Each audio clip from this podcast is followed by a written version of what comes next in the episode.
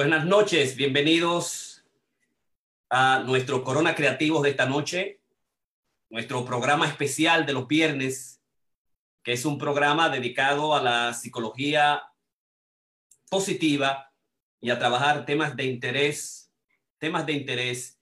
como siempre, el doctor Jorge Piña, Ramón Blandino y Karina Rieke, que le traen a todos ustedes con el ánimo de traer, digamos, los elementos fundamentales en esta época de pandemia, descubrirlos, tratarlos desde la perspectiva de la ciencia y compartirlos con todos ustedes y que tengamos una orientación, una manera de salir, digamos, saludable, emocionalmente, psicológicamente, sanamente y tener, digamos, las recetas, las preocupaciones, las prescripciones adecuadas en este proceso que los tres le traemos desde una perspectiva distinta y profesional en aspectos claves de la salud mental, de la psicología, el psicoanálisis y también los deportes para estar, digamos, saludable en mente, cuerpo y espíritu, como nosotros queremos que tú estés ahí y que lo hagas cada vez que estás con nosotros por las preguntas que continuamente nos hacen cada noche en términos de lo que es, digamos, las situaciones que esta pandemia han traído para todos nosotros. La pandemia ha traído encerramiento, ha traído dolor, ha traído falta de entendimiento, ha traído sinsabores, ha traído todas las circunstancias del el abanico completo de la salud mental, la ha puesto en tela de juicio, la ha puesto en presencia de todos nosotros, con todo el sufrimiento que nosotros sabemos desde la perspectiva clínica que está trayendo esta pandemia, esta cuarentena, este aislamiento social que continuamente se convierte un poco más difícil y más complicado. Así que esta noche le traemos el tema de sexless, relaciones sin sexo, causas y consecuencias, la cura en el COVID-19 y tres profesionales de salud mental para tratar estos tópicos fundamentales. Así que buenas noches, bienvenidos, qué bueno que estás ahí. Así que ahí está Nuris Pérez, buenas noches, nuestra fan número uno, qué bueno, qué interesante. Ramón Blandino. Sí, buenas noches, gracias. Ahora fue que pude entrar, tuve un poquito de problemas, pero aquí estamos. Buenas noches, perfecto. Gracias. Sí, cómo no, entonces estamos esperando a la poeta atleta, pero hoy vamos a hablar de lo que es. Hola, y Beth Guzmán ya está ahí con nosotros, digamos, en este proceso fundamental de los viernes.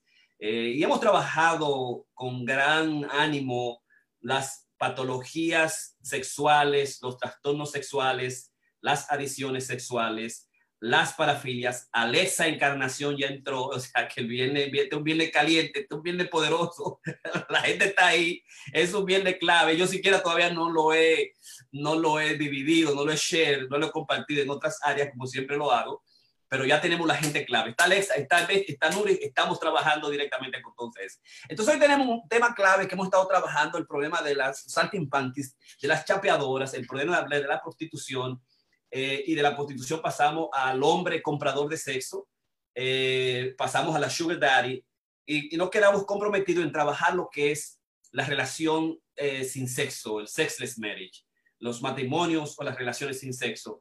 Y queremos hacer, digamos, esa observación, toda esta presentación hoy que nos corresponde. Así que nada, estamos listos y como siempre, esto le llega, déjame ver, para mandarle de nuevo el link a Karina, uno nuevo, uno que, exactamente, déjame mandarlo por aquí para que ella entre y esté directamente con nosotros, mandarlo en Cocrea. Déjame ver si lo busco acá, copiarlo y entrarlo acá. Perfecto, yo creo que ya le mandé el link para que ella pueda entrar directamente, estar con todos nosotros aquí, compartiendo las ideas de lo que es las relaciones sin sexo en la época del COVID-19 y en todas las épocas. Y me toca a mí, digamos, trabajar la introducción primaria y luego Karina dice que todavía no está entrando. Déjame mandarle el invite, copy invitation, déjame mandarle otra. Te la voy a mandar por WhatsApp, mira a ver si esta te sirve, en WhatsApp. Mira a ver si esta te sirve para que entonces ahí comencemos. ¿La recibiste en WhatsApp? Te la mandé de una forma, te la voy a mandar de otra forma, que es la que siempre te mando. está en WhatsApp, en Corona Creativos. Recuérdense que esta noche estamos con Corona Creativo, que es un portal de salud mental, psicología positiva, psicoanálisis, deporte, arte, para todos ustedes. Entonces ya tenemos la poeta atleta en el chat. Ahí está ella con nosotros. Okay. Bienvenida, Karina Rieke. Qué bueno que estás ahí con nosotros. Buenas noches. Perfecto.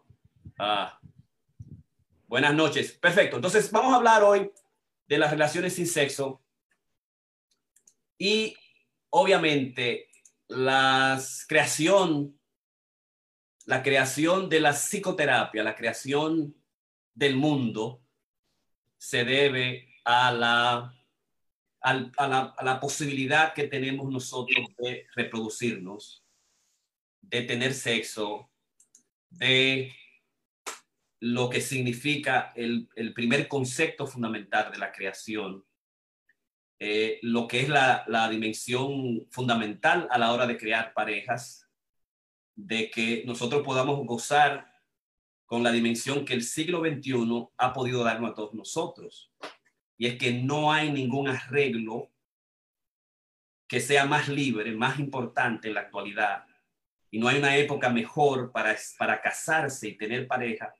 No hay una época mejor para tener sexo, y se tiene sexo en grandes cantidades, sin contar con la relación del capital, del dinero, de un contrato social, de la herencia, sino dos seres humanos que bajo circunstancias no religiosas, no ideológicas, con la pura vinculación del amor y el consentimiento en una sociedad democrática y abierta, como son nuestras sociedades, poder, digamos, ir al altar y jurar en las buenas, en las malas, casarnos, amarnos para toda la vida y al mismo tiempo tener sexo para toda la vida, tener hijos, crear hijos y en ese proceso trabajar lo que el sexo nos puede dar, que es la conexión hormonal, que es la oxitocina, que es una sustancia, la sustancia moral, que cuando nosotros tenemos sexo con nuestra pareja, los dopaminas, que es la hormona de la felicidad, la serotonina, que es la hormona ambas de la felicidad, y la oxitocina, que son las hormonas que nos hacen crecer, nos mantienen más unidos a nuestro amor, a nuestro ser querido, y mientras más sexo tenemos, más cercanía, tenemos con mi pareja. O sea que el sexo es una situación importante y a partir del sexo, la represión del sexo, la falta del sexo, digamos, crea siempre situaciones de dificultades, de aburrimiento, digamos, de desprecio, de desdén, de no sentirse querido, respetado, de no sentirse atraído o amado, siempre que de alguna manera el proceso de la sexualidad para el hombre o la mujer no exista. Y que la sexualidad, ponerle atención a la sexualidad, es lo que creó las mujeres reprimidas del siglo XVIII, del siglo XIX, y fue lo que creó el caso Dora y creó también el psicoanálisis, la posibilidad de ayudar, escuchar, mirar, y en ese proceso, de síntomas psicosomáticos, que fue la gran histeria, y en esos procesos todavía de síntomas psicosomáticos, que son los trastornos sexuales, digamos, se creó todas las posibilidades y los instrumentos técnicos y las metodologías a nivel neuropsicológico, a nivel psicosocial, para curar los diferentes trastornos, digamos, de la sexualidad. Entonces es para nosotros, digamos, siempre para mí, digamos, preocupante, para mí es a mí sorprendente encontrar que en mi consultorio, más o menos un 10, un 20% de las parejas que vienen, me vienen por problemas de que no tienen sexo en la relación. El hombre en un % menor, la mayoría, el 80% de las parejas que vienen son porque la mujer no quiere tener sexo. Y verdad, un 20% es el hombre, que también existe hombres que no quieren tener sexo con su mujer, ¿no? Entonces esa es la problemática con eso. Y la pregunta que siempre la mayoría de nosotros nos hemos hecho, nos hemos trabajado, se han hecho las investigaciones, ¿qué causa al hombre o qué causa a la mujer decir que no al sexo o no tener sexo, digamos, con la mujer? cuáles son los factores, cuáles son las circunstancias, y se han hecho estudios e investigaciones completas en términos al problema de no tener sexo en la relación. ¿Quién para de tener sexo? ¿Quién deja de tener sexo? Y se han hecho grandes investigaciones, se han trabajado libros, se han hecho videos. O sea, uno de los procesos investigativos más amplios que yo puedo tener en cuanto al problema de la falta de pasión y deseo sexual, ya que para, por ejemplo, Goldman y los exámenes que nosotros hacemos clínicos con las parejas, determinar si hay problema a nivel de la frecuencia del sexo, cuánta frecuencia del sexo, la disparidad sexual, la disparidad entre líbido, cuánto sexo hay, si no hay sexo, y cuál es la calidad de sexo, porque la otra pregunta es, no, todo el mundo se ha preocupado en términos de la frecuencia de la sexualidad, de cuánto sexo se debe tener, y los Estados Unidos ha investigado y establecido un número. Sí, nosotros sabemos cuánto sexo se puede tener, porque simplemente nos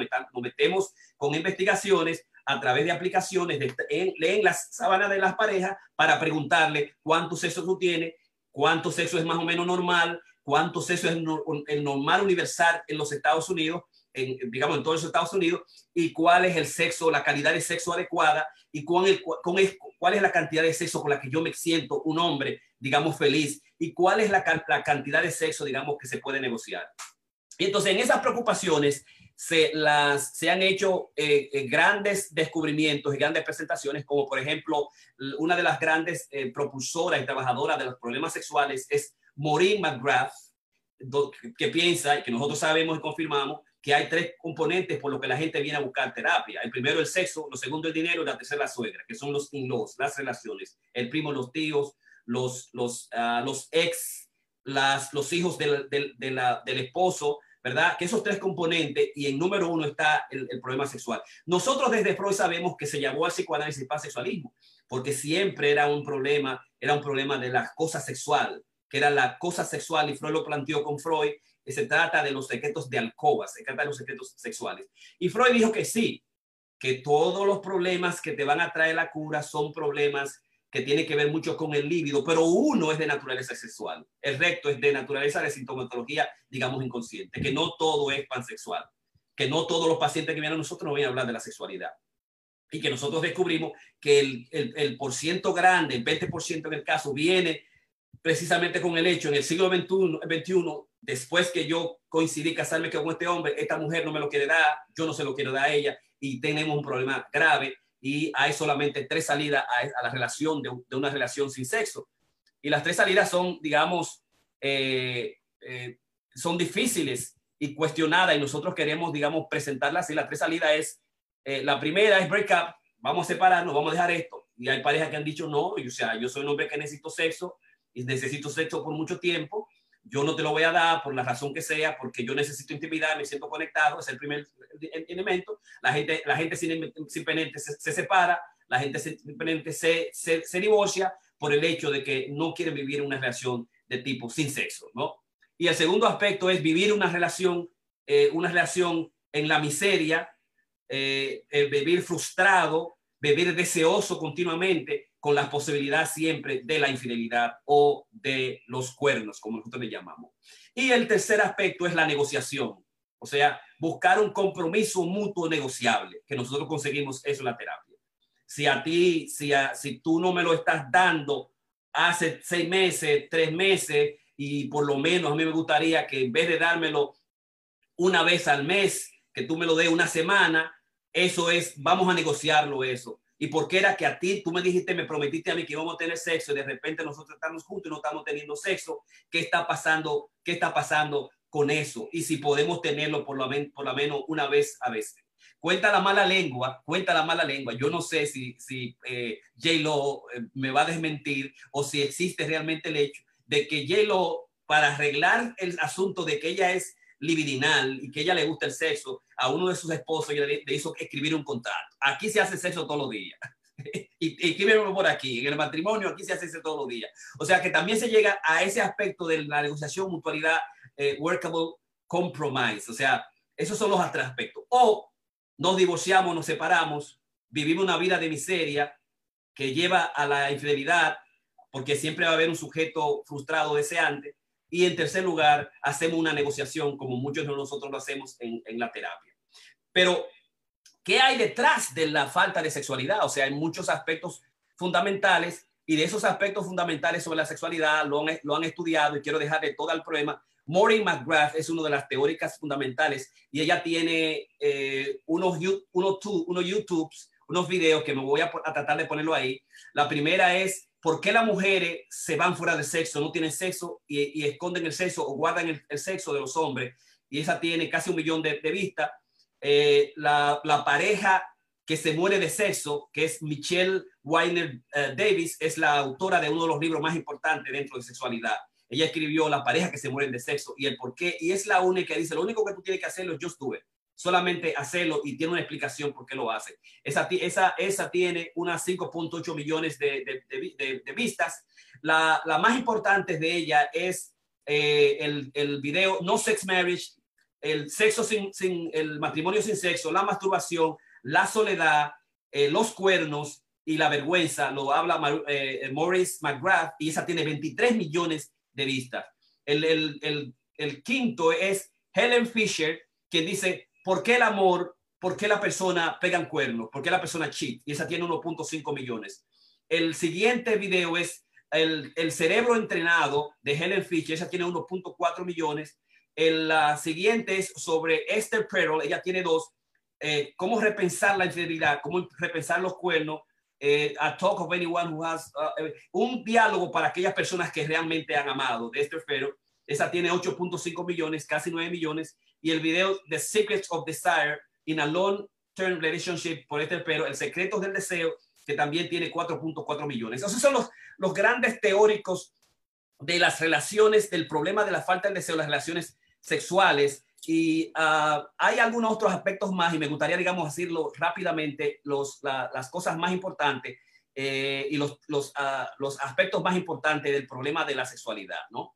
Y además, también el trabajo de Intimacy and Desire de David Schnarch, los trabajos de la Kaplan, la nueva terapia sexual de Helen Singer Kaplan, el manual de terapia sexual, la nueva terapia sexual, todo esto, además de los trabajos escritos sobre Lacan, toda la obra del psicoanálisis está íntimamente relacionado con el sexo, la falta de pasión, la falta de deseo. Los trabajos de State of the Affair, El estado de los cuernos, por Esther Perel, y además también Not Just Friend, No Solamente Friend, que es de Shirley Glass, la autora más importante de los cuernos también, precisamente. Porque, ¿qué pasa cuando no se me da sexo, cuando no me da sexualidad? Y lo que plantea los teóricos es que simplemente hay un problema de falta de deseo sexual, o un trastorno de deseo sexual, un trastorno de hiposexualidad. Que siempre va a haber en las dos parejas alguien que quiere más, una pareja que es la que desea más y una pareja que es la que desea menos. Que en los primeros seis meses y un año de relación, la pareja se engaña, se miente, se quiere mucho. Y hay lo que se llama también lo que es la primera fase del amor, que es una fase sexual hormonal, y que es novedoso y favorece que las dos gentes crean que tienen el mismo líbido, la misma pulsión sexual, que hay esa pulsión sexual. Vienen después los niños, vienen también los problemas del tiempo, los trabajos, las incomodidades, hay muchos aspectos que están relacionados con no tener sexo, como si tú eres una religión fundamentalista, las religiones abiertas que tienen la sexualidad por amor y no reproductiva, la gente tiene más sexo, la gente que tiene, digamos, licencias y carreras profesionales, tiene más sexo que la gente que solamente tiene un bachillerato. Hay problemas en términos de la edad, mientras es más joven se tiene más sexo, a medida que avanza, digamos, se pierde un poquito más la relación sexual. Está el mito de que las mujeres con niños, si tienen niños, que no pueden tener relaciones sexuales, eso está debatido. La mujer busca relación sexual y busca tener sexo, tenga o no tenga niño, ¿no? Las investigaciones que se han hecho, digamos, ese mito no existe realmente. No es validero en las investigaciones que se han hecho. O sea, todos los componentes, digamos, también los aspectos fisiológicos y físicos, hay problemas, digamos, crónicos, diabetes, problemas hormonales, problemas de dolores, problemas de dispareumias que impiden que la mujer, digamos, pueda decirle que no a la relación sexual. O sea, hay una serie de aspectos que están íntimamente relacionados a por qué el hombre o la mujer dice que no quiere tener sexo con su pareja y que llevan a las tres componentes que nosotros, digamos, hablamos. Hay también el trabajo de Bettina Arndt en sus diarios sexuales. Bettina Arndt es una mujer, es una investigadora australiana que trabaja con los derechos del hombre y descubrió, digamos, cómo es la mujer la que más, a partir de los 60 y los 70, tiene el derecho, el marital right, los derechos maritales, de decir que no al hombre cuando ella lo considere, en el momento que ella lo considera necesario, ¿no? Y debido a estos elementos matrimoniales, porque el hombre es el que se ha estado acusado de rape o de violar a su mujer, a pesar de que nos casamos con la posibilidad de posiblemente tener la misma función sexual, la misma cantidad de líbido, pero ahora yo me paso un mes, me paso 2 meses, me paso 3 meses y me paso un año y no tengo sexo, y tú no, yo te puedo tocar, no me toques, no me pongas la mano, yo no sé lo que tú vas a hacer, pero además de eso, tú no tienes derecho a serme infiel, no tienes derecho a ponerme la mano, yo no tengo necesidad de hacerte sexo. Tú no tienes derecho a violarme a mí, pero tampoco, tú no puedes tampoco pegarme los cuernos, tú no puedes salir así. Y hay muchas parejas que no van a terapia, o hay personas, o hay parejas, ellas plantean lo que es la misma Arndt, David Arndt y la David Weiner, ellos plantean que hay parejas, Michele Weiner-Davis, que dice, no es una preocupación, eso simplemente es sexo, tú puedes vivir sin sexo. Yo no te dije a ti que te iba a prometer siempre sexo todo el tiempo, mira a ver cómo tú vas a navegar con eso, o simplemente tú me pegaste cuerno hace 2 o 3 años y entonces ahora tú tienes que vivir con eso, yo no te lo voy a dar a ti y mira a ver lo que tú vas a hacer, ¿no? Y entonces se presenta esa situación un poco difícil sobre lo que es las relaciones sexuales. Eso por un lado. El otro aspecto es, digamos, que tiene que ver con ¿qué llamamos nosotros con lo que es una relación sin matrimonio, sin sexo? Y es, los estudios establecen que menos de 10 relaciones al año en los Estados Unidos es una relación sin sexo. Si tú has tenido menos de 10 relaciones al año, está dentro de una relación sin sexo en los Estados Unidos. Esos son los números. Y que el 20% de las parejas en los Estados Unidos están bajo una relación sin sexo, son parejas sin sexo. Y que lo que adecuadamente se considera normal, no en Latinoamérica, pienso que tampoco en República Dominicana, es tener por lo menos 55 o 56 relaciones al año, que viene siendo una relación, aproximadamente una relación a la semana. Una relación a la semana son 4 al mes, 55, 54, 56 al año son las relaciones sexuales normales.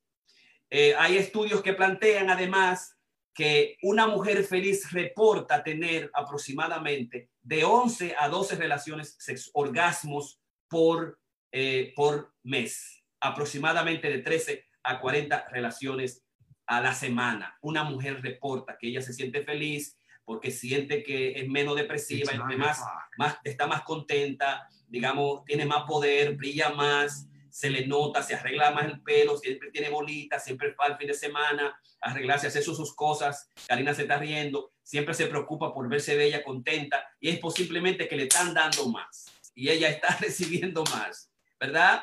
Y las mujeres felices reportan muchos orgasmos y muchas relaciones más, las mujeres que es feliz, ¿no? Eso por un lado. El otro aspecto del punto de vista de la feminista es que la feminista plantea que a pesar de que existe un 40% de mujeres todavía en países avanzados que no utilizan orgasmo, la mujer en términos del orgasmo, el feminismo se ha quedado corto en cuanto al orgasmo. Que no es verdad que hoy en día que todavía la mujer no haya conquistado el espacio de la sexualidad completamente y aumentar su cuota de equidad en cuanto al orgasmo, que todavía las estadísticas plantean que el 40% de la mujer todavía es inorgánica. y que tampoco la cuota, digamos, de sexualidad, de independencia en la sexualidad y tener sexualidad con su hombre en cuanto a mantener relaciones sin sexo, no ha habido un proceso tampoco de equidad, y eso lo Arnold Arndt, que tiene como 1, 2, 3, como 5 consonantes, y es una australiana que trabaja sobre los derechos sociales, tampoco la cuota de equidad en términos de la sexualidad no se ha logrado, y esas son algunas de las preocupaciones. Digamos, esos son los números, esa es la definición, esas son las posibilidades, las posibles causas que hay detrás y hay toda la dinámica, todos los problemas que trae, digamos, la sexualidad. Entonces, de los trastornos sexuales, el más difícil es el mismatch sexual. El más difícil es el problema de la falta de sexo. El más difícil es los trastornos de deseo sexual. Y dice Schnarch que siempre va a haber una pareja que desea más el sexo y que la pareja que no desea el sexo, ella tiene el poder en la relación. Que siempre va a haber un high sexual partner y un low sexual partner. Un deseo de alto deseo sexual y una pareja de bajo deseo sexual. Que la pareja de bajo deseo sexual, y nosotros lo vemos en la clínica, es la que tiene el control y el poder en la relación. Y eso crea un desnivel, digamos, también en la relación, porque siempre hay que va a querer más intimidad, que va a mantener más, que va a querer más deseo, y eso va a traer problemas sexuales. Lo que nosotros siempre recomendamos es, en términos de la sexualidad, lo ideal sería que tú tengas y estés con una pareja que desee y que quiera la misma cantidad de sexo que tú deseas. Si es 1 a la semana, si son 3 a la semana, si es 1 por día, si más o menos es 1 al mes, digamos que tú encuentres esa mismatch. Pero como siempre, nosotros siempre buscamos, siempre nos complicamos, dicen los autores, y que siempre nos equivocamos y siempre buscamos aquella pareja que no le gusta el sexo y que a nosotros nos gusta el sexo. Porque de alguna manera, en los primeros momentos del cortejeo, del amor, del dating, nosotros nos equivocamos y no somos lo suficientemente sinceros. Muchachos, a mí me gusta todos los días, hacerlo en todos lados. Sí, a mí también. Eso por los 3 meses, primero 6 meses. Pues si no me ponga la mano, ponte para allá. A mí no me gusta eso. A mí me duele la cabeza. No me venga con esa vaina. Yo estoy viejo para eso. Mírame cómo tú te resuelves eso, ¿no? Que es también muy difícil encontrar el problema del mismatch sexual, pero que sí existe. Y que es un asunto muy serio y que también es muy doloroso. Y finalmente, él vino, tiene 3 meses tratándole, 6 meses tratándole de casarse conmigo, contactarme. Finalmente me contacta, vergonzoso, están los dos juntos y de repente lo que pasa es que tenemos un problema de, ¿qué es lo que está pasando? Tenemos un problema de comunicación, no nos entendemos, él no me entiende. Ella se pone así en la terapia, él se pone frente a mí, yo no sé lo que pasa con él, pero él no me entiende, siempre vivimos hablando, siempre vivimos discutiendo, estamos así, tenemos 6 años en esta relación, 5 años, y en el último año, 2 meses, las cosas están difíciles. En una ocasión hace 2 años me tuvo un problema me pegó los cuernos por ahí, pero eso sale de más o menos 2 o 3 años. Como él, como nombró un proveedor, es un gran hombre. Como él con tus hijos, no tenemos hijos juntos, pero él me cuida a los hijos, yo le cuido el lujo de ella. ¿Cómo está la economía, la finanza? La finanza está bien, estamos por los dos combinados por encima de $150,000. Pero yo veo que usted se está comunicando bien, están juntos, están bien, vivimos en la misma iglesia. Y bueno, la pregunta que yo hago, finalmente, ¿cómo está el sexo? Silencio en la sala. Entonces la pregunta siguiente, ¿cuánto hace que lo vieron? Bueno, la última vez que lo hicimos para darle una fecha, digamos, en febrero 21. ¿Cómo es, papá? Febrero, marzo, abril, mayo, junio, julio.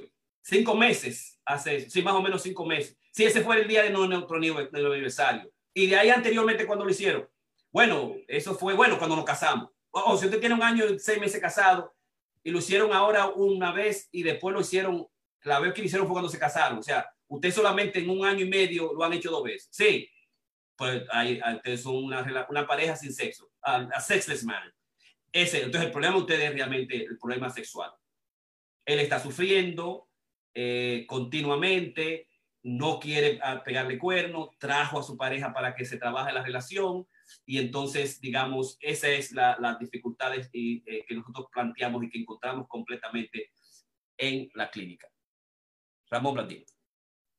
Sí, gracias. Esto definitivamente es un gran problema, y estas estadísticas que tú estás mencionando, básicamente yo tenía unas bastante similares cuando estuve haciendo el internado en NYU, en Langone. Ellos tienen una clínica de sexualidad, y la doctora Sue Barna es una de estas especialistas que ha estado monitoreando lo que está pasando. Y es intrigante, no es intrigante, es preocupante, porque como tú dijiste, coincidencialmente, los estudios que yo he revisado también evidencian que un 20% de las parejas casadas no están teniendo sexo. Y que incluso el porcentaje de relaciones sexuales en parejas casadas ha disminuido. Por ejemplo, tengo estudios desde el 1989, básicamente, había un averaje de 67 relaciones sexuales por año. Y esto, como tú básicamente dijiste, para el año 2017 ha bajado a 56. Y estamos hablando en la misma cohorte, estamos hablando en el mismo grupo, que básicamente parejas que están entre los 18 y 70 años. Sin embargo, en las parejas casadas menores de 30 años, básicamente están teniendo un promedio de 111 relaciones sexuales, que equivale básicamente a 2 y un poquito por semana.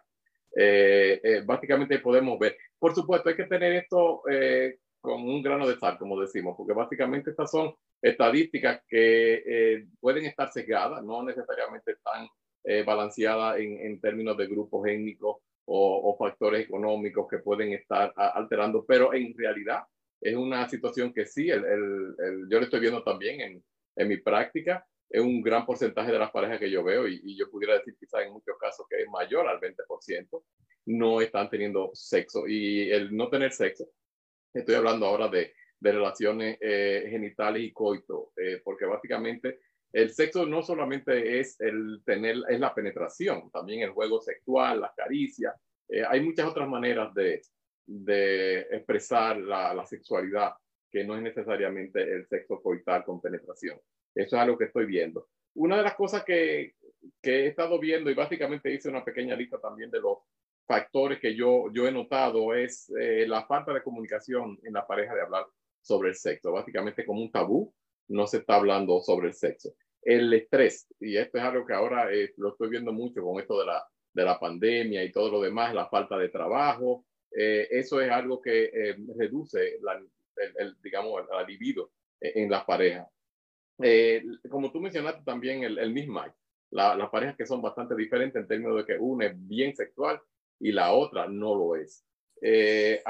Hay problemas también a nivel de cuando uno está en todo matrimonio, siempre hay como un bond, hay un momento en el que hay un tropiezo, digamos, si se quiere, en la relación, y esto si no se trata, y viene siendo diferentes situaciones, no necesariamente por infidelidad. Pues esto puede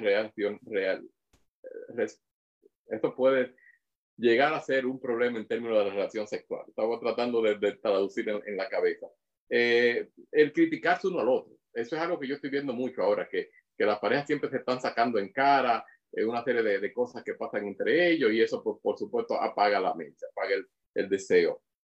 Expectaciones poco realistas del sexo. O sea, un miembro de la pareja que pensaba que la otra iba a hacer todo esto o el otro iba a hacer todo aquello, nunca se comunicaron, al no comunicarse no sabe qué es lo que quisiera hacer o que le hiciera, y eso es un gran problema. La ansiedad del performance, o sea, la ansiedad de que no voy a llegar a tener el orgasmo, no voy a satisfacer a mi pareja. Eso básicamente, mientras más trata, menos puede, que es un factor que yo estoy viendo también. El miedo a pedir lo que uno quiere. O sea, básicamente yo quiero que tú me hagas esto o que no me hagas esto, y eso es algo que muchas veces afecta también. Y por supuesto, el aburrimiento. Eso es lo más crítico que yo estoy viendo. No solamente el mismatch, sino el aburrimiento. O sea, parejas que tienen una rutina, que eso es cada domingo a las 2 de la tarde o en el mismo sitio a la misma hora, y es exactamente de la misma manera. Eso es un problema grande que yo estoy viendo, que muchas veces tengo que trabajar con la pareja para romper esa rutina, para evitar ese aburrimiento. Definitivamente, como tú mencionaste, el sexo es una parte primordial de la pareja y no solamente desde el punto de vista de la interacción social y individual, sino también desde el punto de vista fisiológico. O sea, cuando existe ahí el orgasmo, se produce toda esa bombardeo de oxitocina en todo el cuerpo que hace básicamente que las parejas se sientan más cercanas. Y esto pues muchas veces se pierde. En algunas parejas, básicamente he notado y he tenido la experiencia de que ellos incluso llegan y me dicen, bueno, la realidad es que ya nosotros, ya nosotros decidimos que lo vamos a dejar así, y mantienen el matrimonio. O sea, inicialmente la creencia era que básicamente las parejas sin sexo iban a terminar en divorcio, pero en mi experiencia básicamente he visto muchas parejas sin sexo que están sufriendo, pero se están manteniendo por factores económicos, se están manteniendo por los hijos, se están manteniendo por el que dirán, se están manteniendo por convicciones religiosas. O sea que, y básicamente trabajamos para que ese estarse manteniendo no tenga que ser por estos factores externos, sino por el amor que le debes unir y las relaciones íntimas que deben existir en la pareja. Esas básicamente son a ojo de pájaro, básicamente las cosas que estoy notando en la práctica. Karina Rieke. Sí, gracias Jorge, gracias Ramón, me encanta compartir esos temas con estos dos terapistas. Así que señores, chequen esto. La pareja no mueren por la falta de amor, mueren por la falta de pasión. Y esto no lo digo yo, sino lo dice Tony Robbins, que es una de las personas que yo siento que trabaja mucho lo que es la pasión, no solamente la pasión de pareja, pero la pasión en todo lo que nosotros tenemos que hacer. Entonces, los matrimonios sin sexo realmente en este país es un gran problema. Y yo comparto muchas de las datas, de las informaciones que trajeron mis compañeros, y de eso también voy a hablar un poquito, pero también voy a hablar también de algunos aspectos. Hay tres razones comunes, estadísticamente hablando. Estadísticamente quiere decir las investigaciones que se han hecho.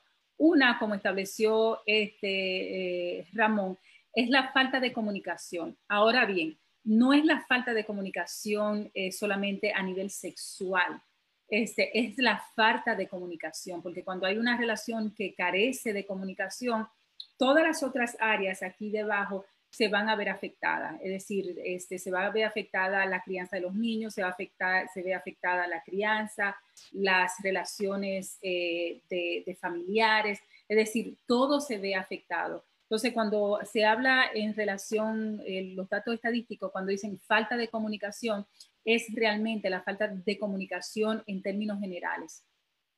Por supuesto, si usted no puede hablar de finanzas, si usted no puede hablar de la cotidianidad, mucho menos te va a hablar de lo que es la sexualidad y de lo que son las necesidades que tú estás teniendo. Entonces, por eso es muy delicado lo que es la comunicación y es, según las estadísticas, el factor número 1. Las parejas negligentes. Entonces, el segundo factor son las negligencias en las parejas. Y esto es muy interesante porque la negligencia no es solamente que yo no te voy a atender, vamos a poner el caso del esposo o la esposa, ¿no? Es también, no es que yo no te voy a tratar como una princesa, no es que yo voy a realmente a desvivirme por ti, no solamente de esa negligencia se habla, que está establecida, pero también de la negligencia a nivel sexual. Hay un problema grande en nuestra comunidad de masturbación, de los hombres masturbándose, y nosotros lo vemos, y algo que yo comparto mucho con mis colegas terapistas, con Jorge, con Anabel también, que es una terapista que yo consulto mucho, y es el factor de la masturbación en los hombres, que muchos, como pasan toda su adolescencia masturbándose, cuando se casan y están enamorados, también quieren seguir con la misma rutina de masturbación, y eso hace que realmente no le pongan atención a su pareja. Y uno de los factores también interesantes es que el pene se acostumbra a la mano y por tanto no puede tener penetración, no tiene la fuerza para tener la penetración a la mujer y a su esposa. Entonces, muchas de las quejas que nosotros vemos en el consultorio son falta de comunicación, parejas en negligencia uno con otro, más que todo porque los hombres, hay un gran empeño en mantener lo que es la pornografía, y la pornografía lleva a lo que es la masturbación. No siempre, pero en la mayoría de los casos. Entonces, este es el segundo problema. El tercer problema de por qué existen matrimonios sin sexo es realmente por un corazón herido. Es decir, si tú tienes una pareja que en algún momento, y no tienen que ser cosas tan grandes como es una infidelidad, pero es parte, pero puede ser tan cosa como que tú no me hablas bien, yo me siento rechazada, yo me siento herida. Entonces, si hay un factor de un sentimiento herido que no se le pone atención, entonces, ¿qué es lo que la gente hace? Wow, yo voy a guardar mi cosita, yo no lo voy a dar, porque lo único que tengo, y de alguna forma hay un proceso de merecerse. Tú no te lo mereces, tú no me tratas bien en la cotidianidad, entonces durante el día no me tratas bien y en la noche quieres que yo esté dispuesta. Entonces también entonces vemos ese problema. Esos son los tres factores número uno de acuerdo a las estadísticas: falta de comunicación, parejas negligentes que se basan mucho en lo que satisfacer sus necesidades, ya sea con pornografía que lleva a la masturbación. Entonces hay una negligencia a tu pareja porque tú te quedas satisfecho. Entonces la número tres es un corazón herido, ya sea por una infidelidad, ya sea por no sentirte cuidada en términos de lo que quiere decir tu hogar y la felicidad, celos, perdones que no se han hecho. Y muchas veces el sexo se utiliza también como una forma de controlar una situación. Bueno, él está enojado conmigo, yo le voy a cerrar la puerta. O él está peleando mucho, tú sabes que yo le voy a cerrar la puerta para ver si deja de pelear. Entonces, esas son cosas que nosotros vemos mucho en la clínica. El 15%, del 15 al 20, como explicaron nuestros compañeros, mis compañeros terapistas, del 15 al 20% de los americanos, Mi tesis doctoral yo la quería hacer en este tema, por eso me apasiona muchísimo. Yo decidí cambiar el tema, pero era porque yo sentía que es un producto muy americanizado. Yo no creo que es un problema caribeño. Sí creo que hay mucho en Sudamérica y Centroamérica, de acuerdo a mi casuística, ¿no? Pero de un 15 a un 20% de los americanos se consideran parejas sin sexo. Eso es enorme, tomando en cuenta que un 50% de las parejas terminan en divorcio. Entonces, el problema número uno de parejas sin sexo, la gran mayoría de las parejas sin sexo son mayores de 40 años. Es decir, que muchos de los problemas que afectan la sexualidad son problemas que afectan después que las personas cumplen los 40 años, lo cual es muy interesante. Parece que antes de eso nosotros no tenemos chance de estar enfocándonos ni aguantando sexo, sino que hay mucho más libertad. La discrepancia del sexo, también hablaron de eso. La discrepancia en el sexo, aquí se le llaman SDD. Se asume que el hombre quiere más sexo que la mujer. Entonces, y las estadísticas demuestran que no es cierto, que la mujer puede desear tanto el sexo como el hombre, ¿no? Que realmente la discrepancia del deseo sexual que existe a nivel, yo siento que global, es de asumir que el hombre es mucho más sexual que la mujer, y las estadísticas demuestran que es todo lo contrario, que si algo están sumamente a par. También existe la trampa de la comparación, y otro elemento que se han estudiado, y es de opacar tu relación por pensar de que el vecino, el amigo, el compadre, el otro, está teniendo mucho mejor sexualidad que la que tú tienes, porque quizá tú lo ves mucho más junto, quizá tú lo ves cotidianamente haciendo chistes sexuales, y muchas veces esa no es la verdad. Así que no te lleves de lo que tú percibes o crees, porque muchas veces, y eso nosotros lo conocemos como terapista, que conocemos el corazón muchas veces de la pareja, de las familias, de las personas. Entonces nos damos cuenta que muchas veces lo que se ve es totalmente muy diferente.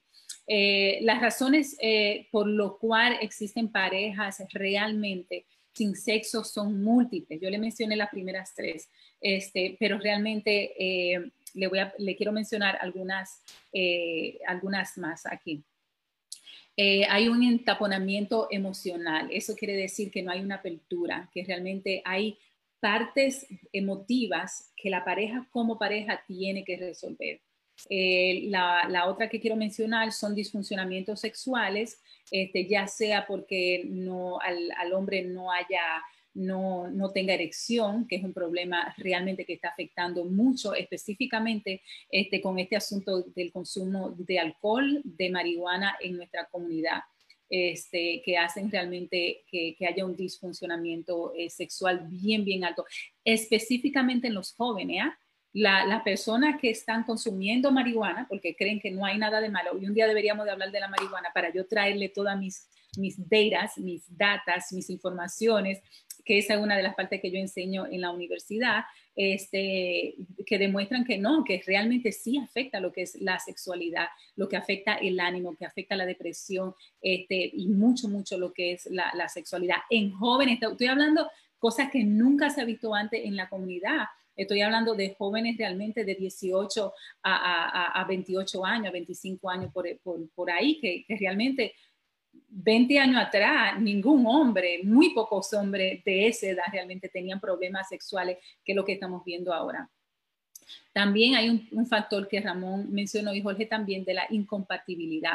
Y eso quiere decir que, y eso no solamente en el sexo, por eso es importante que nosotros entendamos que toda la función de la pareja como pareja, esa incompatibilidad se va a reflejar mucho en lo que es la sexualidad, ¿no? No solamente de que, bueno, yo quizá hay una persona que su deseo sexual sea bajito, se casa con una gente de deseo sexual alto, entonces hay una incompatibilidad, cierto, pero también en otras áreas, y entonces eso va a afectar lo que es la sexualidad de la pareja.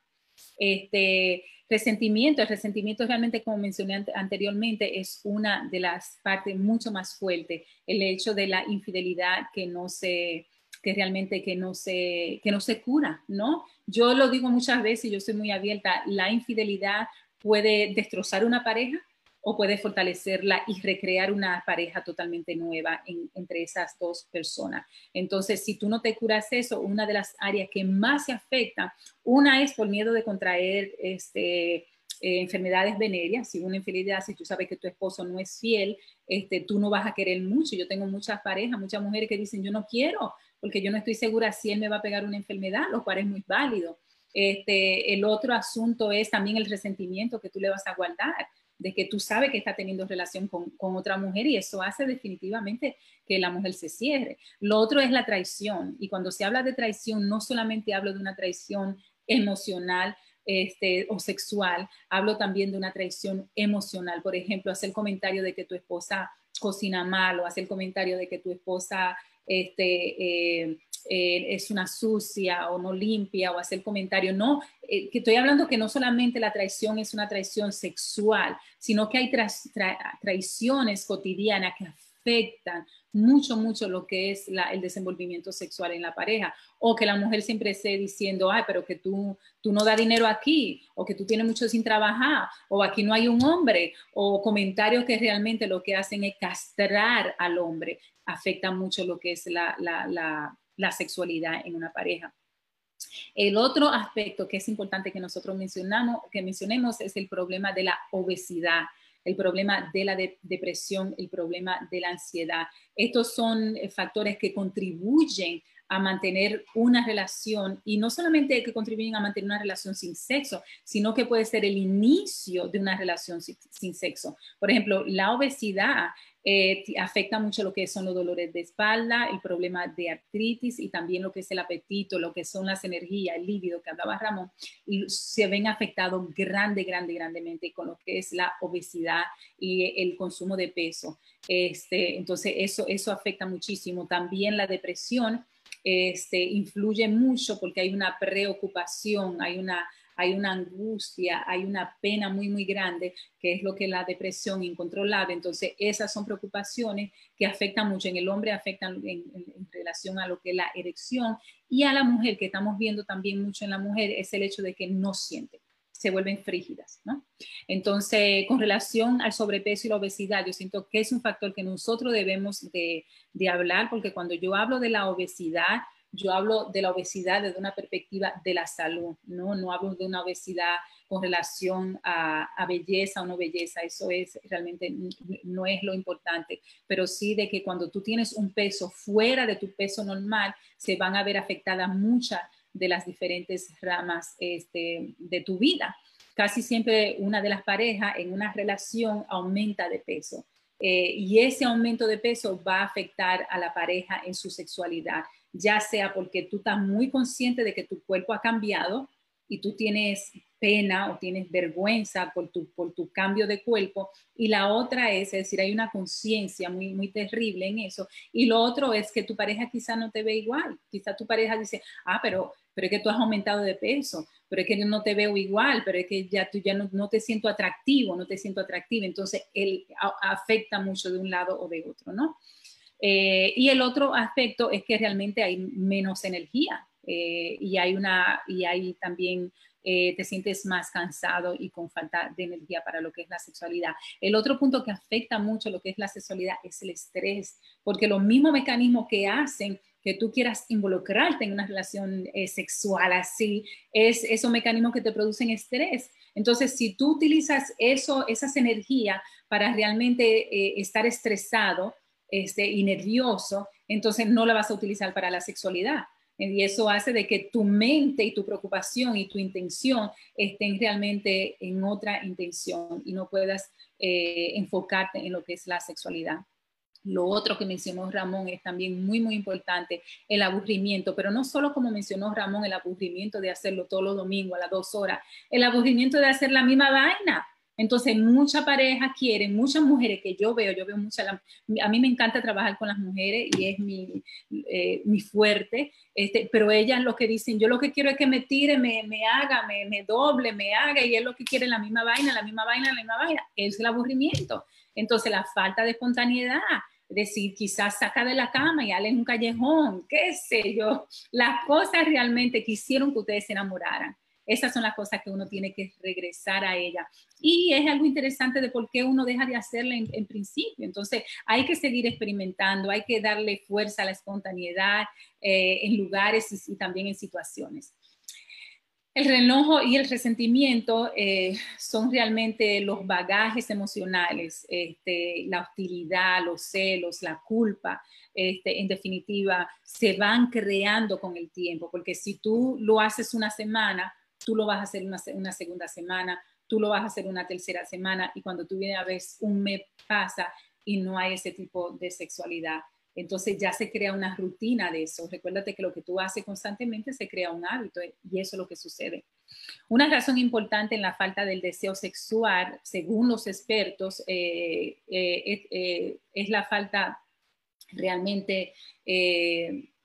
Y es importante que lo decíamos, es la falta del deseo, es un deseo que hace falta, ¿no? Entonces, ¿cómo nosotros podemos realmente poner ese deseo contraponiéndolo contra todo lo que ocurre, no solamente dentro de nuestros hogares, pero cosas así donde no tenemos tanto control como son la epidemia que estamos nosotros confrontando ahora y de la que ojalá salgamos pronto?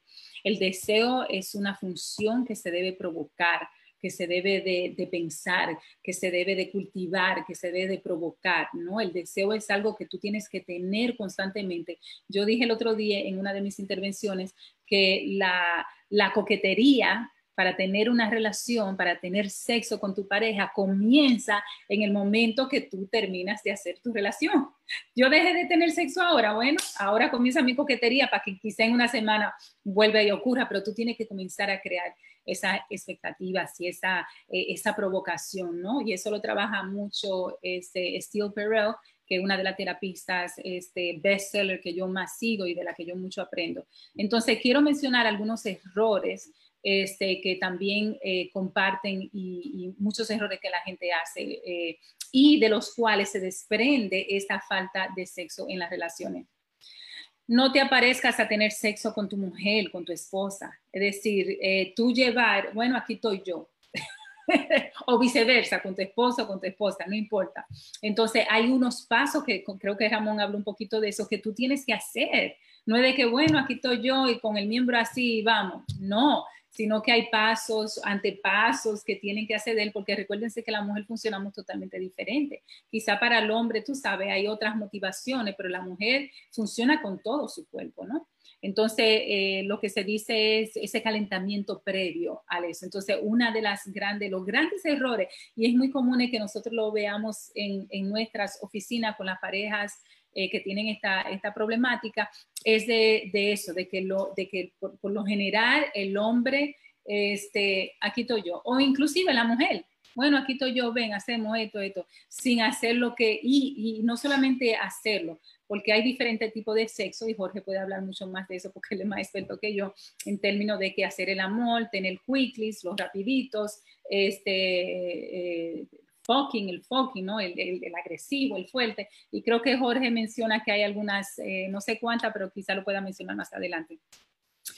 Cuando hagas citas para tener sexo, póntelo aquí en la cabeza, no hagas cita para tener el sexo, eso es un gran error y es un gran mito. Ahora, haz cita para realmente conocer más a tu pareja, aunque ustedes tengan 10, 5, 15, 20 años, siempre no hay nada más que motive más el libido sexual en las parejas que ese preguntar, que ese conocer. Entonces, cuando tú hagas y pienses en hacer cita de sexo, que se utiliza mucho en las parejas establecidas, no lo hagas.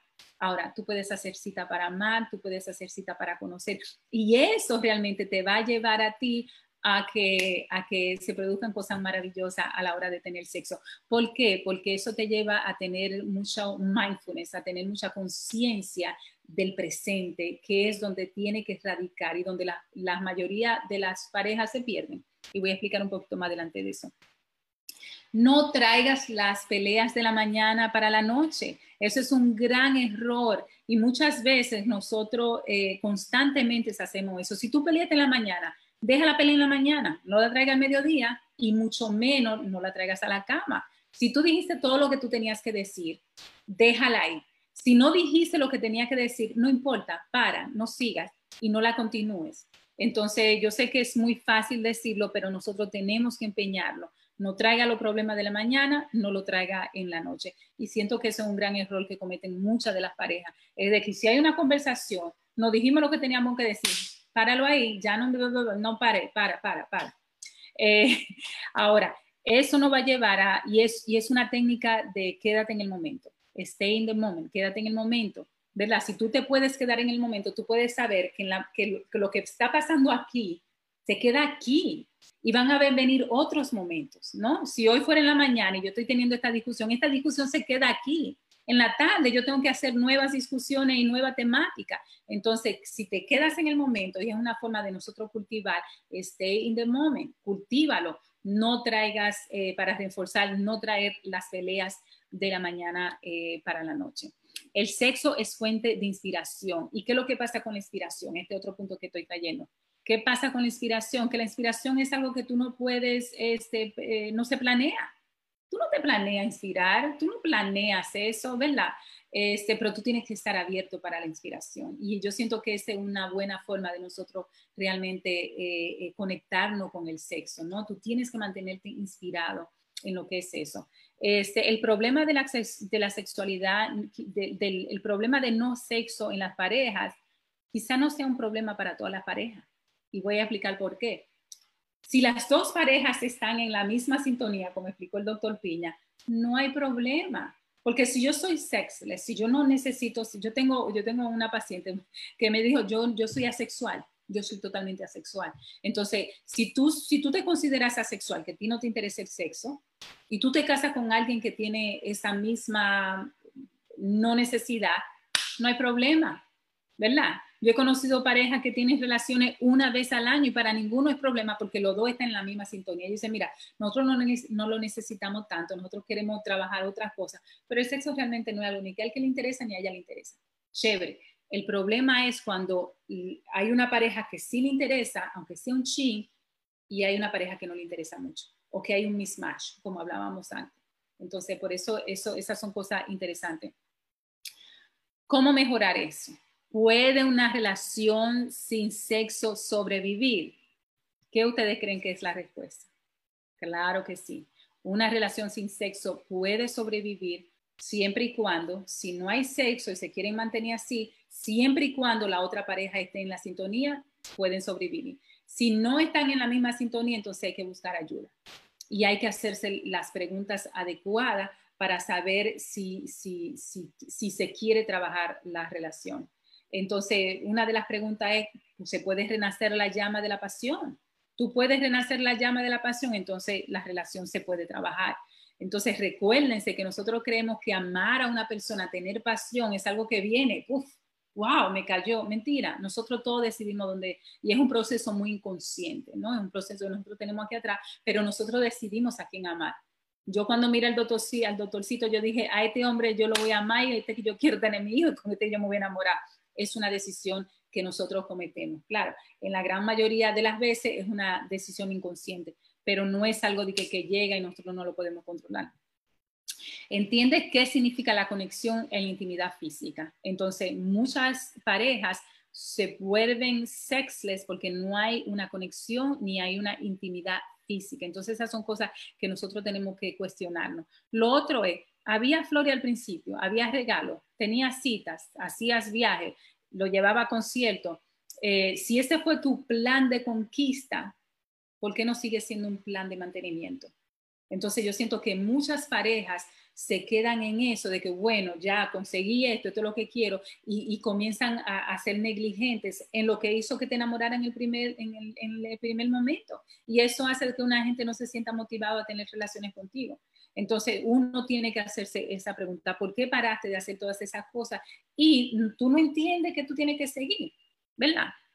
A mí me llevan como a 10 conciertos por año. Ahora por la epidemia no. Entonces eso es lo que la gente tiene que hacer. Mantener a su pareja enamorada. Una de las cosas que hacen la pareja sin sexo es entrar en un estado de conformidad. Y ese estado de conformidad es el que más daño le hace a la pareja. Entonces las parejas que están sin sexo tienen una cuestión de conformidad. Óyeme. Porque si hay una pareja donde no, espérate, yo no voy a transar esa conformidad. A mí hay que resolverme, ¿verdad? Entonces, si tú no transas en esa conformidad, a ti hay que resolverte. Aquí vamos a hablar, vamos a discutir, vamos a pelear, pero aquí algo se va a salir de esto. O no vamos a divorciar. Pero cuando la pareja peligrosamente entra en ese estado de conformidad, entonces ahí es que comienza a quedar todo plano. Aquí no hay sexo. Hay una falta de comunicación, bueno, yo no sé si él quiere, bueno, yo no sé si él me apetece, bueno, yo no sé si esto, se estará masturbando, no sé, pregúntale, háblale, búscale, provócalo, que la verdad va a salir a relucir, quizá no ahí, y por eso muchas veces en la terapia sí definitivamente sale. ¿Cuándo paraste de hacer sentir a tu pareja especial? Yo siempre digo, la pareja nosotros tenemos que saber que uno va a enterrar al otro. Y si tú estás consciente de esa trágica realidad, tú tienes que hacer sentir tu pareja muy especial. Tu pareja tiene que ser la más bella, la más talentosa, la más todo. Ella tiene que ser el ser más especial. Entonces, si tú mantienes esa provocación, yo siento que, claro, es muy fácil, pero yo siento, claro, yo creo mucho en la psicología positiva, yo creo mucho, y yo soy así, entonces yo creo que muchas veces hay una determinación que uno tiene que hacer. Entonces tú te tienes que convertir en el fan número uno de tu pareja. No puede haber en Nueva York un doctor más interesante que el mío, no puede haber un poeta más lindo, más talentoso, más romántico que el mío. Yo tengo que ser la fan número uno de mi pareja. Y eso se tiene que establecer, porque si no, entonces tú entras en eso que yo dije, en ese plató que es muy difícil y donde realmente se crean las grandes heridas en el corazón.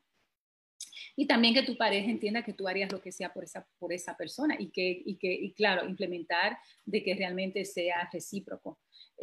Recuerda que una relación con pasión lleva trabajo. Y si quieres mantener viva esa relación, la relación tú tienes que irla trabajando. Y mucha gente cree realmente que la relación no se trabaja. Y yo siento que nosotros no podemos culpar a nadie de tener estas malas mañas al amar, porque a nadie nos enseñan. Yo siento que amar, que tener pareja, que tener familia, son cosas que realmente, mira, está bien, tú me quieres dar la Biblia en la escuela, dame la Biblia, ahora dame también otras herramientas, ¿no? Y también cómo mantener una vida sexual saludable para no caer en lo que es el esto sin sexo. Lo otro es, ¿quiénes de la pareja sin sexo se van a mantener fieles? Entonces está también otro factor que creo que el doctor Piña también lo mencionó, de lo que conlleva a no tener relación, ¿no? Esas provocaciones ya sea mentales, ya que el cheating, engañar a tu pareja no es solamente irte a acostar. Creo que nosotros ya hablamos de ese tema. Engañar a tu pareja es realmente desear, quizá hablar con un ex, chatear, quizá mirar pornografía. Yo no sé, yo no estoy poniendo esos delineamientos para decir ahí hay un chireo, ahí se está engañando. Ahora, si es algo que para mí es un engaño en la relación.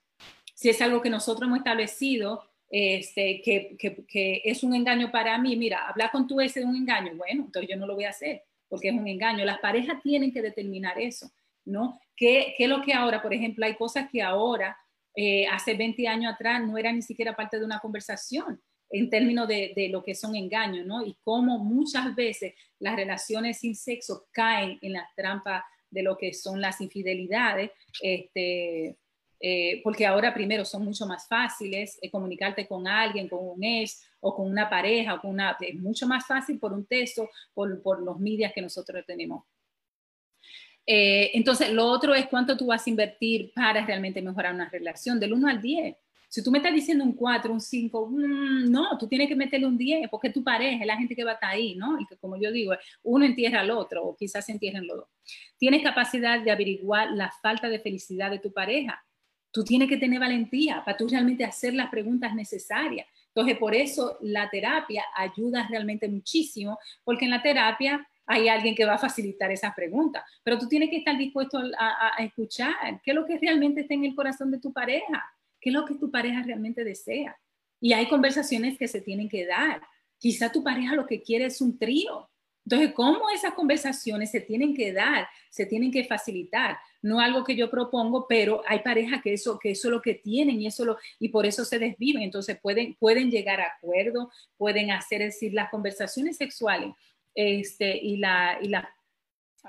Muchas veces las patologías sexuales de cada individuo son cosas que se tienen que hacer y que se tienen que alimentar.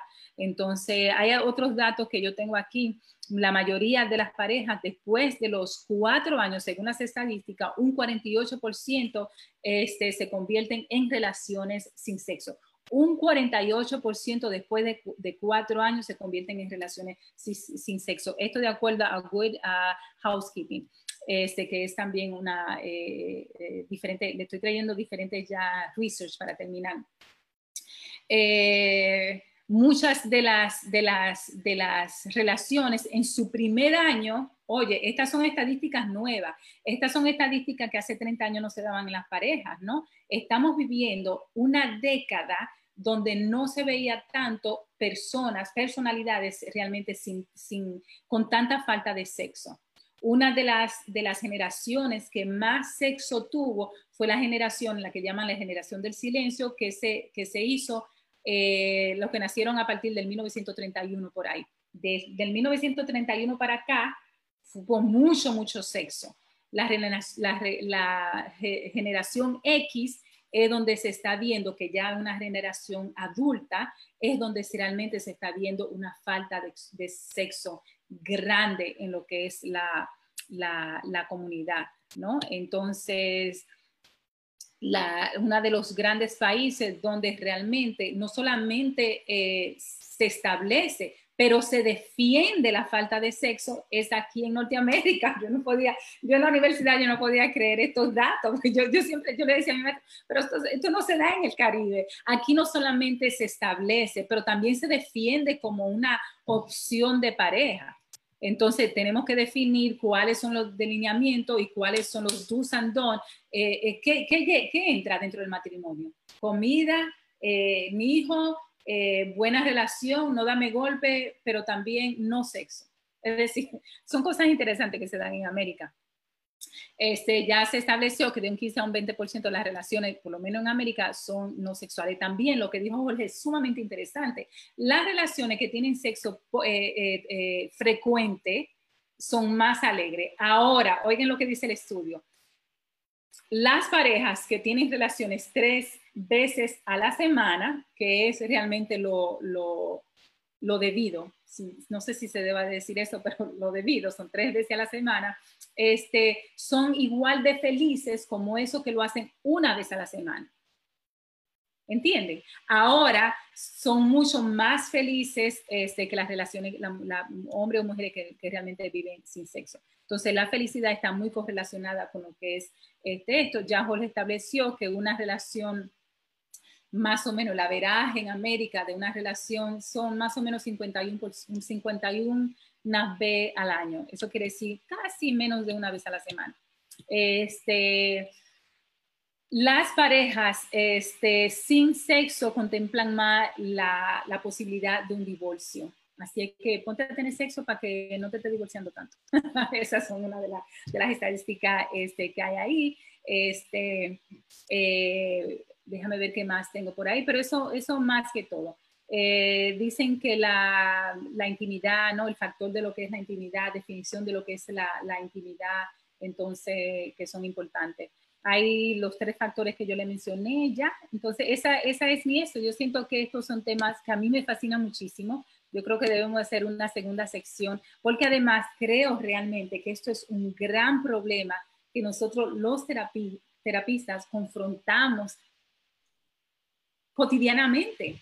Uno de los factores número 1, yo creo, Jorge, que no me diga, que me corrija, es realmente que nosotros encontramos la pareja, porque la pareja casi siempre la vemos juntos, como terapistas, es la falta realmente de sexo. Masterclass, una masterclass excelente, completo, lo amplió, trajo investigaciones, sorprendente la profesora Rieke, no todavía casi doctora, pero la profesora de Rieke, una presentación extraordinaria, completa, sorprendido, estoy exactamente. Sorprendido. Un aspecto, el hecho de la felicidad, sí, la felicidad y el sexo, que la gente que tiene sexo 1 vez a la semana es tan feliz con la que lo tiene 3 o 4 veces a la semana, que el número, la frecuencia, no es tan importante en la felicidad hasta que se haga 1 vez mínimo a la semana. Que lo universal en los Estados Unidos es, si tú me la das 1 vez, yo estoy contento, estoy feliz, ¿te entiendes? Pero que la mujer feliz reporta por lo menos 11 a 12 al mes, que es distinto, ¿no? Señores, a Arelis Almanza, Alexa Encarnación, a Rodolfo Ariosto Jiménez, Sandra Peña Suárez, Patricia Báez, periodista, Guilla Piña Jiménez, mi hermana, ahí está ahí presente, Ivette Conil Núñez, y Beth Guzmán, Patricia Minaya, Nuris Pérez, la fan número 1, Ana María Núñez, Altagracia Jorge, María Fabián, que se entró ahora mismo, son de toda la gente que está estando por ahí. Hola, buenas noches, you guys are so cute. Alexis, thank you very much, we are. Bienvenidos a todos, interesante tema, relaciones sin sexo. Hola, hola, hola, Alexa, hola, abrazos, dice Juan, Freddy, Armando. Hola, igual para ti, hola, y además, do you guys put the talks on YouTube? No lo ponemos en YouTube, pero estamos preparando toda una plataforma especial que nosotros queremos que ustedes después soporten con nosotros. Te van a poner todas las conferencias, una por una, la vamos a organizar por temas, que va a ser una plataforma especial que tú vas a tener permanentemente de por vida, que tú puedes entrar en tu acceso, y todas nuestras masterclass las vas a tener, las puedes leer continuamente, perfectamente, íntimamente. Estamos trabajando, buscar una plataforma digital buena que coja todos los masterclass, porque son obviamente investigaciones, trabajos profesionales y clínicos que tenemos, así que lo vamos a sorprender próximamente de que tengamos establecido la plataforma, porque muchas de ellas son realmente carísimas. Do you get to the talks on YouTube? Y eso es lo que vamos a hacer, ¿no? Para todos ustedes. Ja, ja, ja, Sandra y Juan Alfredo y Armando. ¿No creen ustedes que como la función hace el órgano, si una pareja dura mucho sin sexo, ambos llegan a perder el interés en el sexo y viven felices sin sexo? Ramón. Excelente información, mi querido Jorge. Jorge, excelente información, qué bueno. Hola, amiga, excelente, muy interesante. Ramón. Ok, ahora sí. Sí, no, prácticamente eso fue lo que mencioné en algún momento, que realmente muchas parejas pueden y están viviendo sexo. Evidentemente, te está reportando por lo menos que en esos estudios, que como dije, no tengo exactamente los factores demográficos, un 20%, hasta un 20% de los adultos entre 18 y 70 años están viviendo sin sexo. Muchos lo ven como un problema y otros lo ven como normal. O sea que han llegado a mantener digamos, la pareja, la familia, el matrimonio, como dije antes, por factores económicos, sociales, religiosos o de conveniencia. Pero realmente es algo que va a afectar. Realmente se pierde mucho en términos de la relación de pareja. Y estoy hablando siempre de pareja casada. O sea, y otro asunto, y tú como terapista lo tienes que saber, y Jorge también, no hay nada que duela más al corazón que tú negarle sexo a una pareja. Es decir, eso se le queda en el corazón a las mujeres que, tú sabes, a personas que yo veo, eso duele en el alma, que tu pareja prefiera irse a masturbar a un baño y que tú lo puedas, y que muchas veces tú lo agarres y tú te estés muriendo de ganas. Entonces, sí, Freddy Armando, yo creo que se acostumbran. Ahora, yo sí creo que hay alguien que va a sufrir. Hay alguien que va a tener el corazón destrozado por eso. Entonces, sí se puede y sí pueden sobrevivir. ¿No cree usted que como la función hace el órgano, si una pareja dura mucho sin sexo, ambos llegan a perder el interés en el sexo? No. En los 40, en los 20, los 30, los 50, los 70, hasta los 90 y hasta los 100, la gente tiene sexo. Y la demostración es que tú, si tú has tenido varias mujeres, varias amantes, varias parejas, varios matrimonios, tú sabes que una no le gustaba el sexo y que otra hacía mucho sexo, ¿verdad? Y que cuando tú te dejas de una relación asexual sin sexo, generalmente tú te encuentras una y con esa persona tú haces más. Exacto. Que tú te puede pasar 1 año, 2 años sin tener sexo, y cuando tú vuelvas a tener sexo es como si la primera vez. O sea, que el órgano sexual siempre, amigo, que hay una condición como obesidad, diabetes, un problema de medicamentos, de alcohol, de consumición de alcohol, el cigarrillo crea la impotencia, el problema eréctil, algunas drogas de antidepresivas también, problemas de testosterona, baja testosterona, te crean bajo deseo sexual.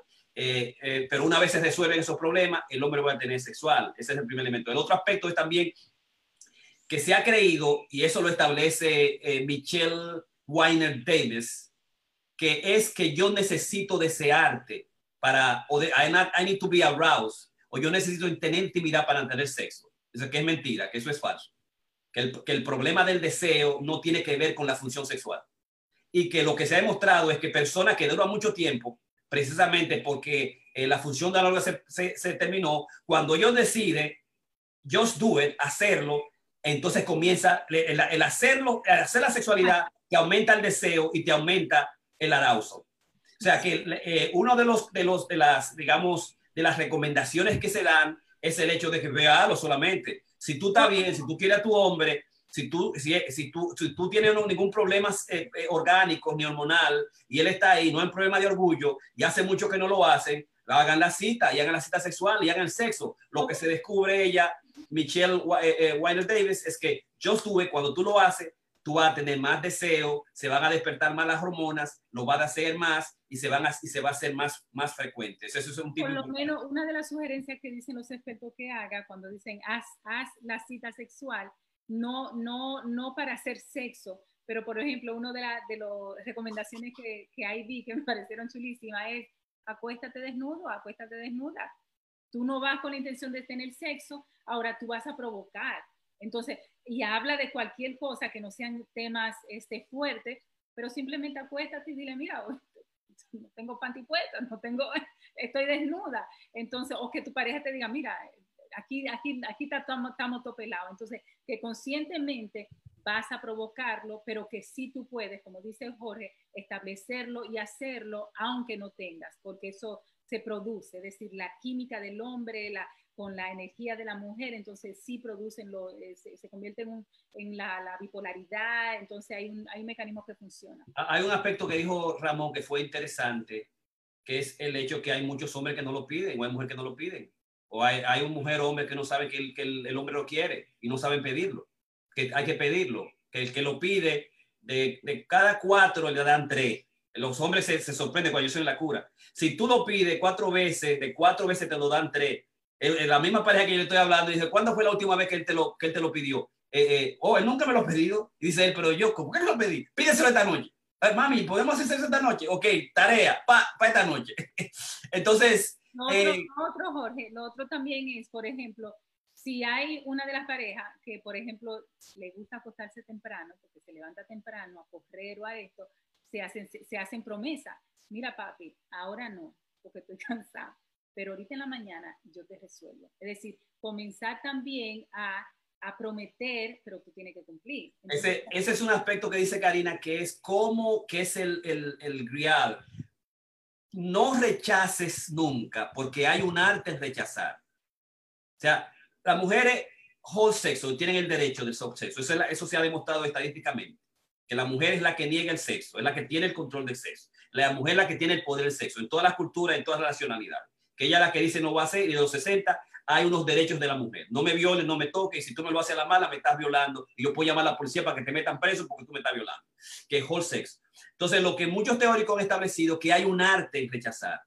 Que cuando el hombre te lo pida, no le digas no, sino dile que no con una alternativa. No va a pasar ahora, como dice Karina, pues va a ser en la noche. No va a pasar ahora, pero va a pasar al otro día. Cuando tú me compres el yate, o cuando tú dejes de hablarme mal, o cuando tú me compres la casa de campo que tú me dijiste, que me prometiste que no iba a comprar, entonces va a suceder. No, que cuando tú digas no, lo digas también con una alternativa. Hay una que dijo Yari Flor, sin sexo, no mi amor, no señor. O sea, esa es la importancia del feminismo, del empoderamiento de las mujeres. Que hay mujeres que en esta época dicen, no, espérate. Y el divorcio ha aumentado muchísimo, y el casarse nuevamente también, por el hecho de que ya yo no aguanto de que tú me hables mal, me maltrates, no sea un buen proveedor, no sea un buen padre, y además sea un pésimo sexo. Me dé un sexo malísimo. Que eso no va a suceder. Y que eso lleva a una de las tres alternativas, que es, digamos, el divorcio. Lo otro que quería mencionar es que hace una semana tuve una pareja que estaban discutiendo que ellos estaban teniendo sexo, pero la mujer se quejaba y dice, no, pero que lo que yo quiero hacer es el amor. Entonces había como una bifurcación en términos de que, ¿qué es tener sexo y qué es hacer el amor? Entonces decía, bueno, no, el tener sexo, bueno, meterme en maldad, pero hacer el amor, hay que esas caricias y el juego y las cosas, y como mencioné también al principio, que tener sexo o hacer el amor no es solamente coital o con penetración, también es el juego, es toda la fantasía, es todo este tipo de cosas. Ese aspecto es tan importante, lo que dice Ramón, que Karina me dijo que lo mencionara, y es el hecho de qué es hacer el amor, cuántos tipos de sexos hay. Yo se lo planteo siempre a la gente mía. Ustedes son una enciclopedia, Dios los bendiga, dice Nuris, excelente, María Fabián. Claro, por tener un buen sexo debe haber un buen trato. Exacto. Tú me das un salto, tú me das buen sexo, tú vas a ser el papichulo, tú vas a ser el jefe, va a haber comida, va a haber todo aquí en la casa. Óyeme, y eso nosotros lo hemos descubierto en muchas ocasiones, que yo de repente me convierto en rey. Hay cosas que yo ni siquiera tengo que pedirle. Yo digo, ¿por qué me trajeron café y comida y chocolate? Y me mandaban a la niña, y me mandaban al hijo mío, y hasta el perro está por aquí. ¿Qué fue? Oye, ya yo sé qué fue lo que pasó. Oye, ¿tú me dedicaste un poema? Sí. Ah, tú vas a cenar esta noche. Exacto. Pachi Feliz, aquí yo estoy practicando. Dice Altagracia Jorge. ¡Wow! Entonces, para los tres tipos de sexo, que es importante, yo le hablo mucho a las parejas mías, y es el hecho de que una cosa es hacer el amor, y que hay un mito y una confusión en hacer el amor. Y por eso le hablo que es primero, el sexo tierno y lento, que es el primer tipo de sexo, que habló Karina, que tiene que ver mucho con el deseo, con el flaring, con el coqueteo, con abrazarla, con darle besos, con la intimidad, con hablar con ella, con agarrarle las manos, con tocarla, con hacerle cosquillas. Es el sexo tierno y lento. Ustedes no saben cuántas parejas no hacen eso. Yo tengo un ejercicio que yo hago. Abrázame hasta que me relaje. Uno y otro, por 3 o 4 minutos, para tocarse. Cómo tocarse también saca la oxitocina, que no solamente el sexo, sino que tocarse los seres humanos, abrazarse. Tú sabes esa pasión que tú sientes, ese calor, esa amistad que tú sientes los amigos. Es más grande la mujer. Entonces, el sexo para promover la oxitocina son un besito de 5 segundos sin hacer el beso sexual. Cuando hay parejas, recuerden que son parejas que no pueden tener sexo y que no han tenido sexo por 1 mes, 2 meses y hasta 1 año. Entonces, ese es el primer tipo de sexo. El segundo tipo de sexo, y es que el que más se confunde, es que no, lo que pasa es que él no me hace el amor. Señores, hacer el amor significa irte más allá de lo que nosotros sabemos, es lo que Master y Johnson establecieron como el coito. Coito dura solamente 5 o 10 minutos, punto. de la excitación, de la estimulación, se abrió la vagina, yo estoy bien, me gusta, hubo penetración, el tiempo suficiente para que el tipo haga orgasmo, ya tenga 3 veces, yo me vino una vez, vino la relajación, 5 o 10 minutos. Segundos. Minuto, el orgasmo es segundo, 6 segundos, pero 5 o 10 minutos el coito, hacer el amor. Que eso es, o sea, que lo que el hombre sin sexo, el hombre que no necesita sexo, no necesita que tú dámelo por 5 minutos, 10 minutos. No es que yo me voy a pasar ahí la noche entera con eso. Que es la tercera forma de sexo, que es hacer el amor. O sea, hacer el amor supone vacaciones, no están los niños, supone los chocolates, supone irte un fin de semana, supone tener tiempo, te sacaste la lotería, las vacaciones, los días de los enamorados. El hacer el amor, tú sacas tiempo para eso, tú te pones en eso, ¿verdad? O sea, que eso de que no, lo que pasa es que yo creo que me haga el amor. No, que lo que hay más es más fucking, que la gente hace más quickly, porque la gente está trabajando rápido, dámelo 2 minutos, 3 minutos y se fue.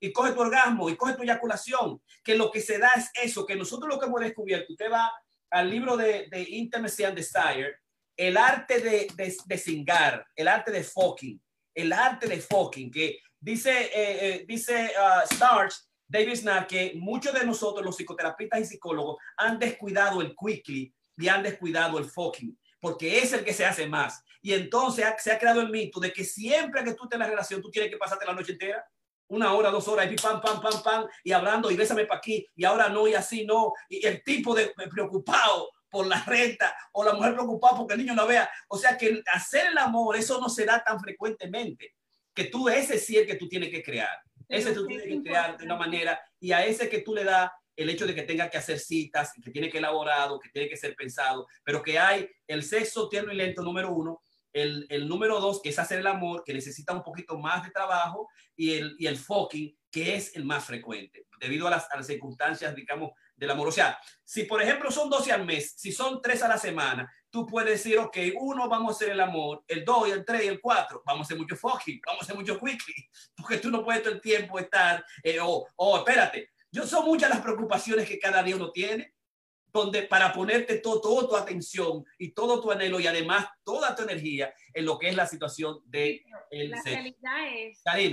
La realidad es que mucha pareja, especialmente los hombres, no hacen el tiempo para realmente hacerle el amor. Y yo estoy de acuerdo, hacer el amor es llévame a un concierto, llévame al movie, llévame a comer, dame un traguito, tráeme las flores, yo te voy a atender en la noche, porque lo que nosotras no podemos perder no es que cuando el hombre haga toda esa maroma, no después diga, yo no voy a ir a dormir, yo estoy cansada. Tú tienes que responderle y tienes que terminar con sexo. Es decir, las salidas y las citas de amor que la pareja hace tienen que terminar en sexo, porque eso es la motivación de que se repita. Entonces, nosotras no podemos perder en esa cuestión. Ahora, la realidad es, Jorge y Ramón, es que los hombres no están haciendo eso. Es que la mayoría de los hombres lo que quieren es quickly, si pueden, porque yo realmente creo que nosotros estamos viviendo lo que es una decadencia y de lo que es la crisis de la masculinidad. Y de eso podemos hablar después. Yo creo que podemos tener un tema, ya tú hablaste de trabajar más la crisis de la masculinidad, es un tema que me interesa a mí, lo voy a poner muchísimo, lo voy a poner en agenda, y también trabajar más el sexless, buscar... digamos, posiblemente la terapia, dedicando solamente a la terapia del sexless marriage. Hay mucha gente que está participando. Hacer el amor es una preparación de 1 o 2 días, creo yo. Sí, Yari Flor, supone prepararte, supone la ropa que tú te vas a arreglar, te va la gente que quiere, digamos, rasurarse, que vaya al spa. El hacer el amor es una condición fundamental de los lovers, de los amantes, arreglarse todos, rasurarse como tú lo quieres, necesita preparación. Pachi, feliz aquí, yo estoy practicando. Hola, Chique Mendoza, una cena romántica al hacer el amor. María Fabián, hacer el amor no es lo mismo que tener sexo, dice Nuris Pérez. Claro, por tener sexo debe haber buen trato, exactamente. O sea que muchísimas gracias. Si no hay algún otro comentario, por la gran cantidad de gente que participa los viernes sexuales, yo creo que lo vamos a llamar los viernes de la terapia sexual, los viernes, o sea, yo creo que tengo un tema ahí raro, que no es un viernes, voy a tener que cambiarlo para poner los viernes de la terapia sexual, y además me imagino que viernes, interesante, estamos en pandemia, no podemos salir a beber, y hacer quickly por ahí, ni hacer el amor. Entonces ver a 3 teóricos clínicos, psicoterapistas y analistas, entonces resulta interesante en esta época de pandemia. Así que muchísimas gracias por los conocimientos a Ramón Blandino, su experiencia extraordinaria, a los Masterclass de Karina Rieke. Y aquí nos vamos a despedir con la gran cantidad de gente interesante. Esperen el producto que vamos a crear para todos ustedes, para que tengan todas nuestras Masterclass y la vayan, digamos, guardando y releyéndole, viéndole un apartado especial que estoy, digamos, hacia research y consultando. Así que muy buenas noches en esta Corona Creativos Online, Relaciones sin Sexo, Causas, Consecuencias en el COVID-19, Karina, Ramón y el doctor Piña. Así que muchísimas gracias y bye bye a todos. Qué bueno que estuvieron ahí con nosotros. Buenas noches.